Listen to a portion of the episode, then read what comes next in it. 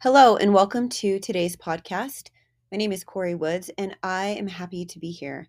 I want to talk about my personal experience, particularly around this topic of why do we want to control other people's thoughts about us?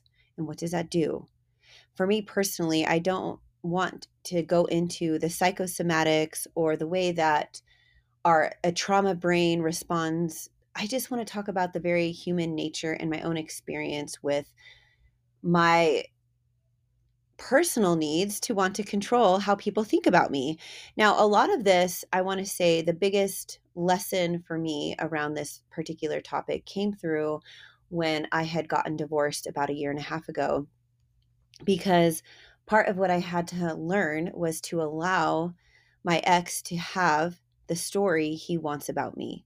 Whether or not it's true, I spent the majority of my marriage fighting for, like, I wanted to change his story he had about me. And I wanted to change his perception about me. And I wanted to control the way he thought about me. And it even came out after we got divorced. I was very attached. Like, this was a very, I was used to responding in the relationship in this way. Particularly, it was I don't know, it just was brought to my awareness during the last years of our marriage and then after I got divorced. This was a very hard habit for me to break.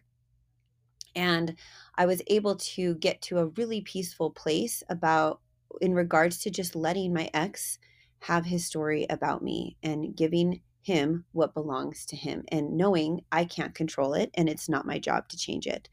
So, this topic, you know, that's just a little bit of backstory about how I learned, you know, the importance of not controlling other people's perception of you. Some people call this people pleasing. They they they want to give it a name, but there's there's so much to why we do this. This is just normal, and I want to start off by explaining that this is very natural and this is common. It's there's no right or wrong to this. This is not a good or bad. This is human.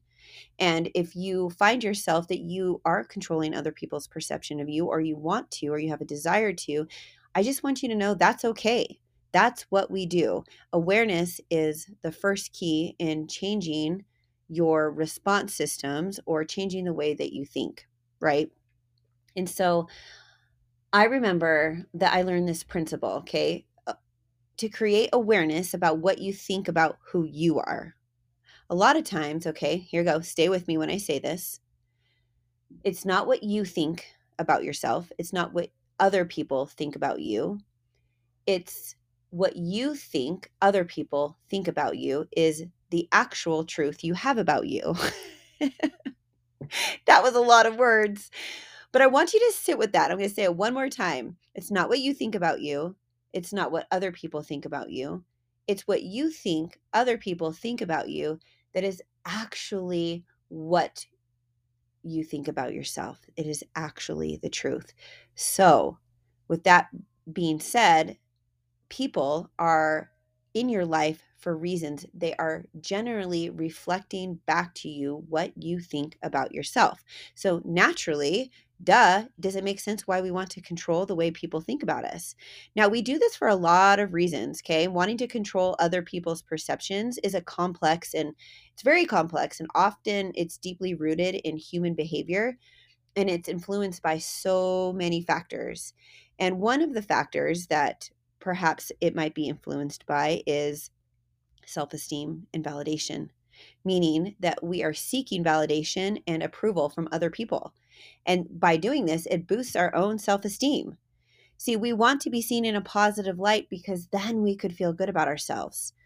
And it's so funny because I mean, we learn this at ch- we learn this as children. This is a survival mechanism, so to speak, and we'll get you know we'll talk about that in a little bit.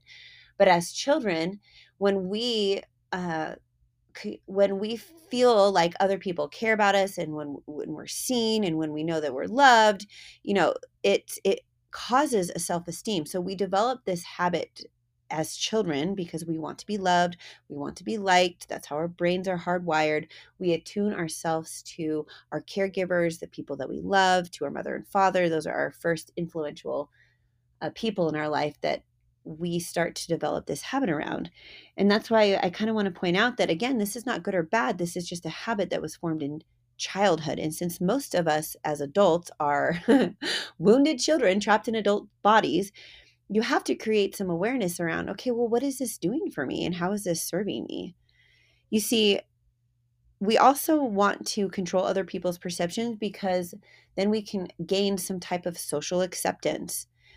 You know, we are inherently social beings, right? And so this need to fit in and be accepted by other people is then we try to control how they see us. And oftentimes we will align with their belief systems so that, you know, they will like us. And we use all of these weird manipulative tactics to get other people to welcome us or bring us to the tribe.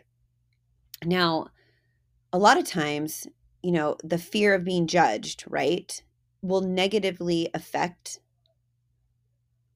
like our experience or this fear of rejection could often be this powerful motivator in controlling what we th- want others to think about us. Um, it's generally we do this because we want to avoid criticism or we want to avoid being excluded or we want to be avoid even being kicked out of the tribe so we don't want to feel like judgment or rejection and again we think that this is coming from other people. It's hard to teach ourselves that truly the fear is something that we are creating and the rejection whether or not it's actually true our mind perceives it as true so we try to avoid it. But my question to you is how are you rejecting yourself by doing this? Right? Again it comes back to it feels like to me that it's just a survival mechanism that was created by illusion right like rejection is if we're rejected, we're going to die. That's what I mean. that is created by an illusion. Being rejected or potentially kicked out of a tribe in these this day and age doesn't actually cause death. Maybe egoic deaths for sure, maybe identity deaths, but not the actual death of you. So, another reason that we want to control perceptions is to maintain relationships.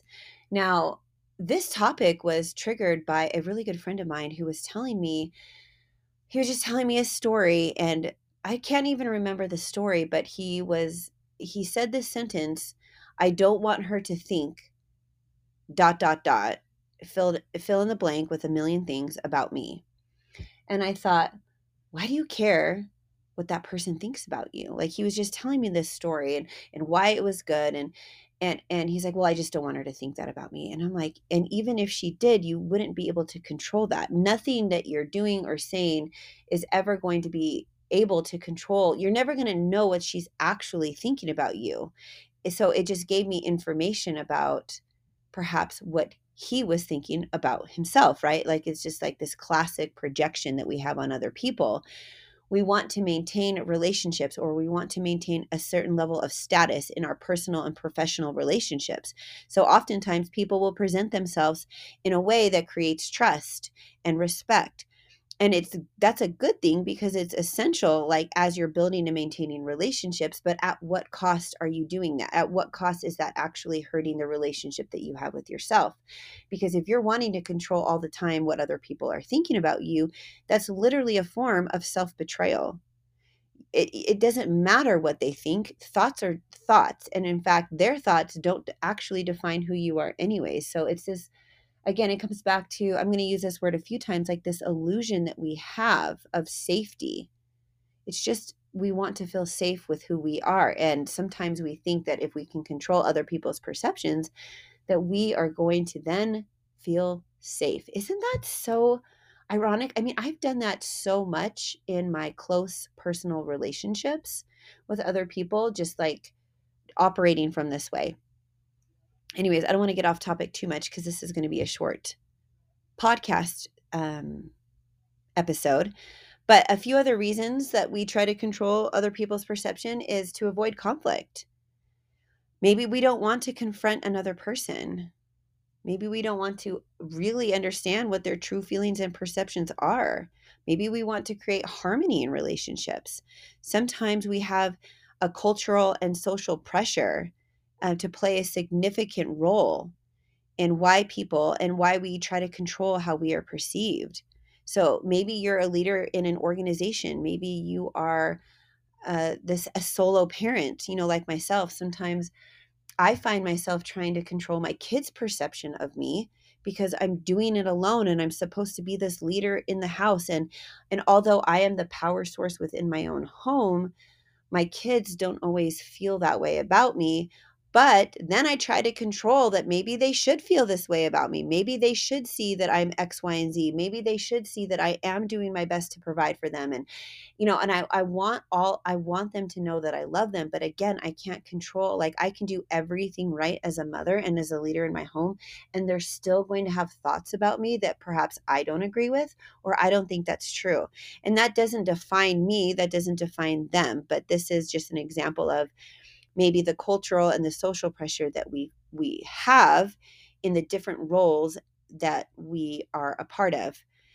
And the last piece that I want to talk about is just this need for self-preservation, which in some situations when you control how others perceive you, it might be a matter of personal safety or security when you feel threatened or vulnerable, right? It might be. Now, that's not always the case. In a majority of the time, it is not the case.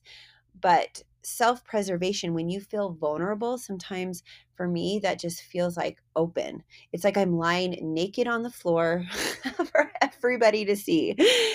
And I remember giving birth was probably physically the most vulnerable place I have ever been in, um, in any situation where you are literally everything is just open wide for everyone to see. It was the first time I remember the very first, my oldest, okay, I have five children. And I remember when I gave birth to my child and I was walking into the hospital and my water broke and it broke as I was walking in and I thought I peed my pants, right? This was my first kid. So I just felt so vulnerable. And I like begged my then husband at the time, can we go home and change? I don't want to go in the hospital looking like this. and looking back, I mean that that version of me was just so scared. And part of like my own self-preservation was like I didn't want people to see that I had peed my pants, but what in reality was, right? excuse me. My water had broke, I just didn't know.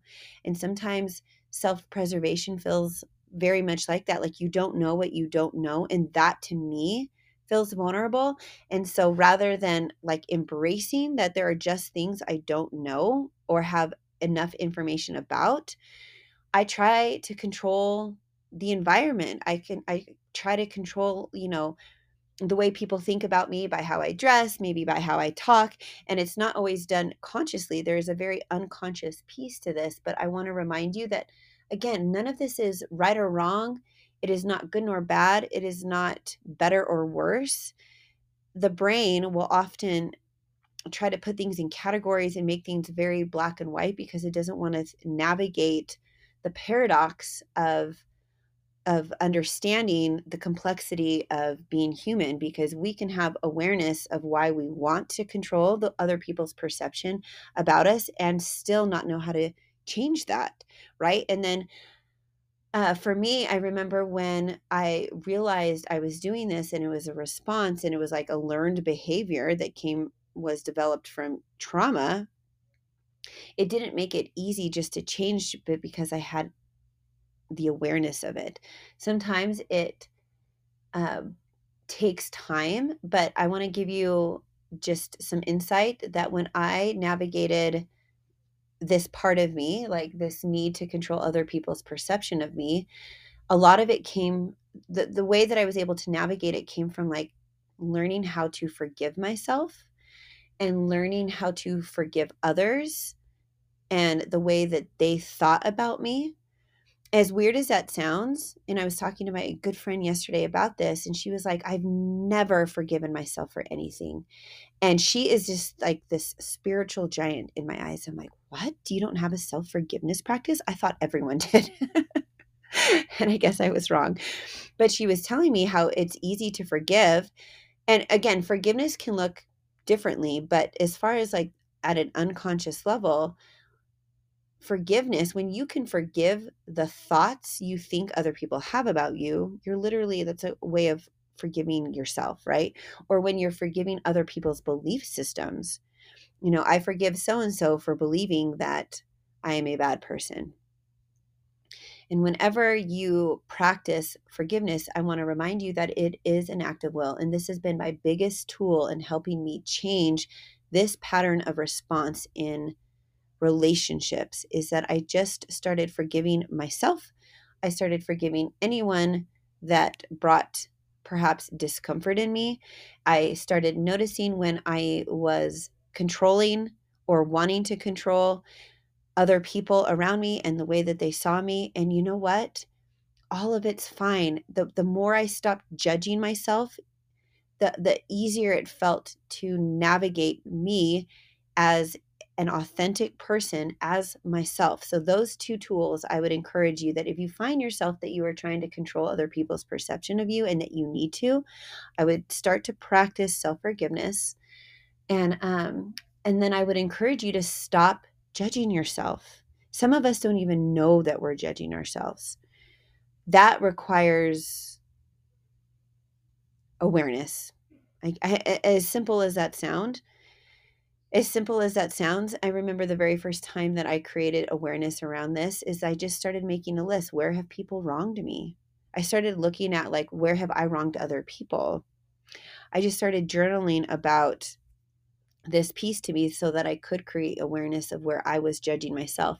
Because if you're judging other people, you are literally judging yourself. And so, if you're not quite sure how to create awareness around the judgments you have about you, start looking how at how you are judging other people because that which exists in others exists in you, especially when you notice it. Um, so, and with that, if you guys have any questions or if you want to reach out and connect with me, my email address is Corrie at CorrieWoodsCoaching.com. I would love to talk to you about this topic. And if there's any way I could help, please let me know.